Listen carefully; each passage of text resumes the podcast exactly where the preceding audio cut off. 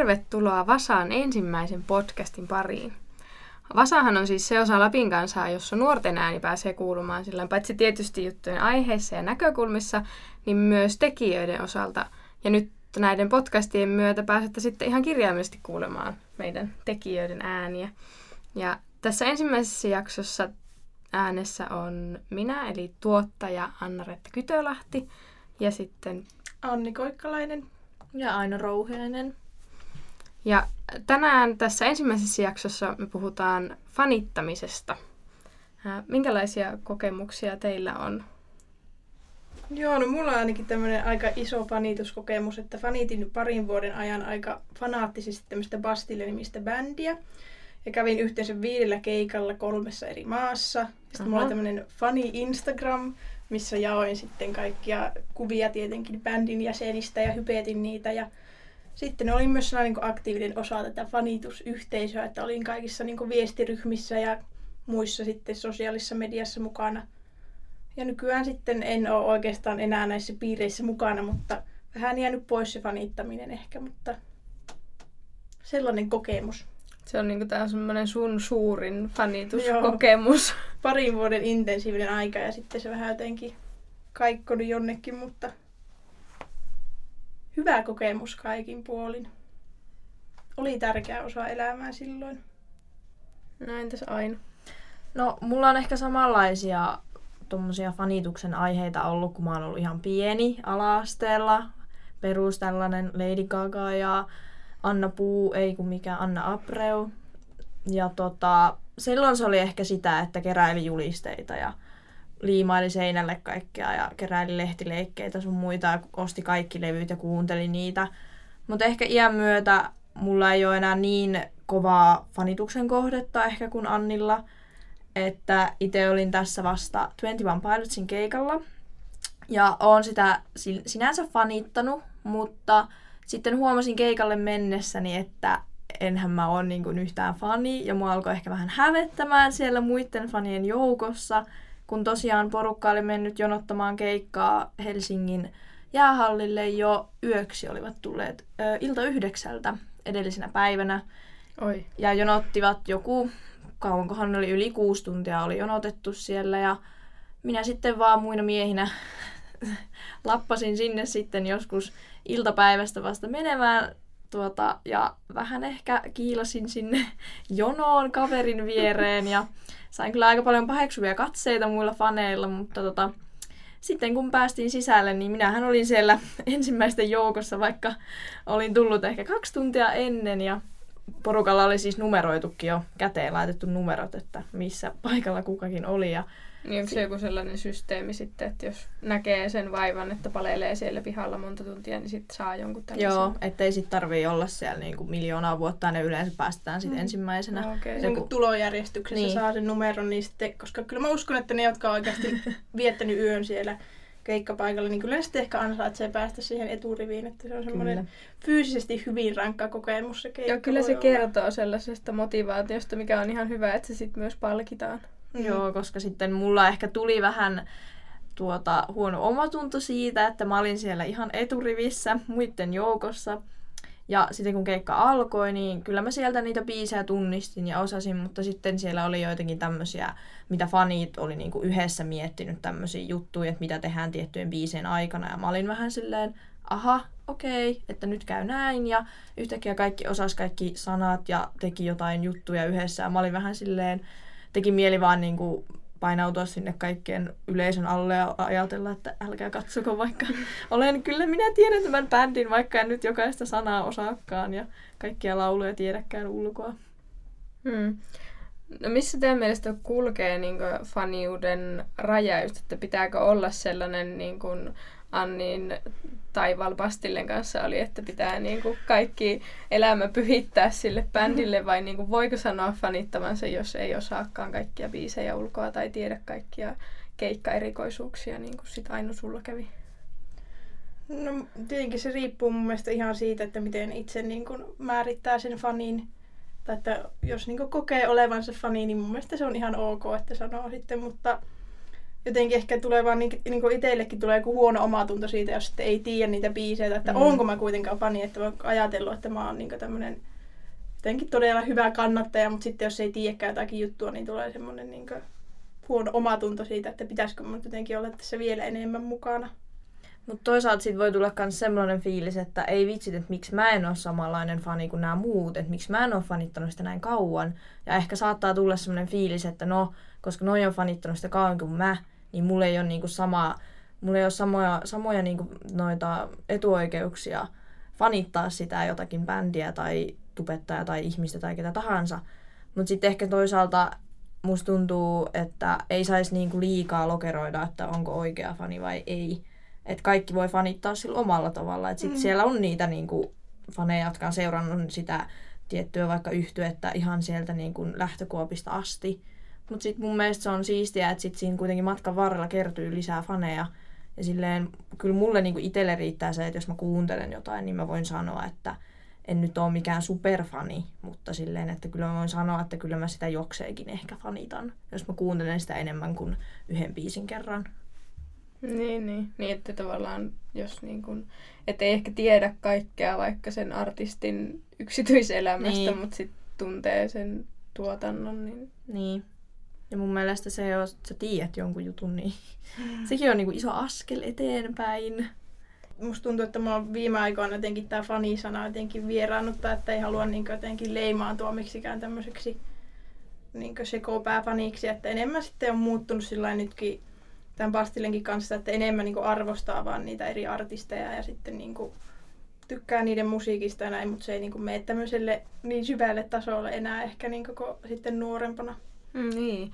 Onko se sitten niinku jotenkin noloa sanoa fanittavansa, että nimenomaan käyttää sitä niinku fanitusta sanana tai terminä? No musta tuntuu, että se luokitellaan nykyään sellaisen niinku ikähaarukka joku 10-15, että niinku alle täysikäisiä. Niin musta tuntuu, että se luokitellaan nykyään, että on semmoisia fanaattisia faneja, jotka on jotain 15-vuotiaita ja nukkuu yön siellä ja näin. Mm. Mutta sitten toisaalta jos menee vaikka joillekin festareille tai joillekin, niin kyllä siellä huomaa, että niin kuin siellä on ne aina ne niin kuin tietyt sellaiset tyypit, jotka jonottaa koko päivän ja haluaa sinne eturiviin. Ja silleen voi ne olla niin kuin minkä ikäisiä tahansa.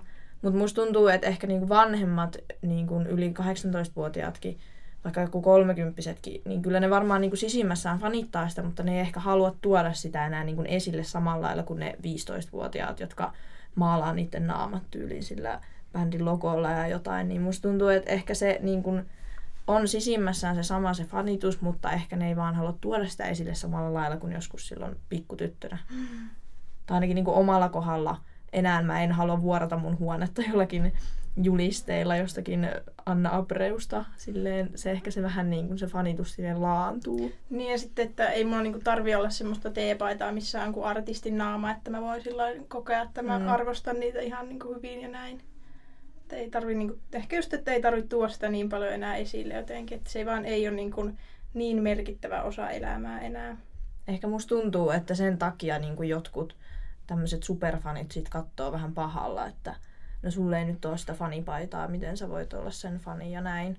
Vaikka silleen tulisitkin jonnekin keikalle ja tykkäisit siitä musiikista. Niin ja sitten musta tuntuu, että jossakin faniyhteisössä sitten voi olla myös paljon sitä kilpailua ja negatiivisuutta, että jotenkin just ne ihmiset, jotka on fanittanut alusta asti, niin ne on semmoisia seniorifaneja, joilla on jotenkin eniten kokemusta ja ne on niinku parhaassa arvossa siellä. Ja sitten ne, jotka tulee uutina, niin ne pitää jotenkin näyttää, että kyllä nekin on ihan hyviä faneja ja sitten, että miksi ne vasta nyt vaikka löysi jonkun artistin tai tällaista, mutta...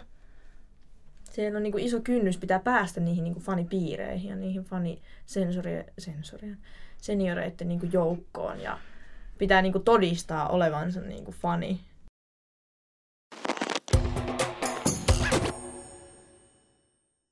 Me ollaan nyt aika pitkälti puhuttu tuommoisesta niin musiikin tekijöiden fanittamisessa, missä se ehkä koko fanittamisen konsepti on ehkä paljon tai hyvinkin selkeää, että kuunnellaan sitä musiikkia, käydään keikoilla, mutta miten tuommoisen vaikka bändin tai sit, mm, esim. tubettajan tai urheilijan fanittaminen teidän mielestä eroaa? Onko niissä jotain omia nyansseja?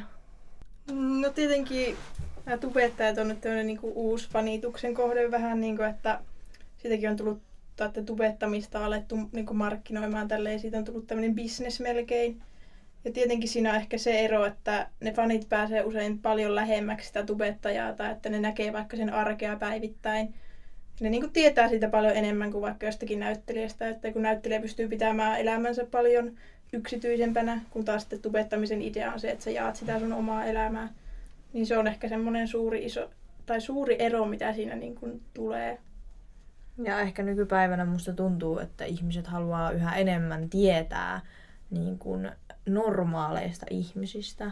Koska tubettajatkin kuitenkin on alun perin ollut vain joitain ihmisiä jostain päin maailmaa tai Suomea, jotka sitten on alkanut kertoa niin kuin omaa tarinaa ja omasta elämästään tupeen. Ja musta tuntuu, että niin kuin ihmisillä on yhä enemmän alkanut kiinnostaa niin kuin tämmöinen oikea kuva ihmisistä ja rehellinen kuva, kun taas sitten toisaalta halutaan myös nähdä niitä, kuinka niin kuin tubettajat tekee kaikki siistejä juttuja ja markkinoi kaikkea asioita. Ja en tiedä, ehkä halutaan niin kuin päästä siihen, niin kuin, siihen niin kuin, niin siis tavallaan se, että kiinnostaa sekä se, että he niin kuin kuvaa sitä omaa arkeaan ja kertoo omista tunnontuskistaan. Mm. Ja sitten taas toisaalta, kun heitä niin kuin kutsutaan sitten vaikka jollekin festareille sen takia, että he sitten promoaa sitä, niin tavallaan niin. Niin kuin semmoinen balanssi siinä, mikä sitten ehkä niin kuin saa kiinnostumaan.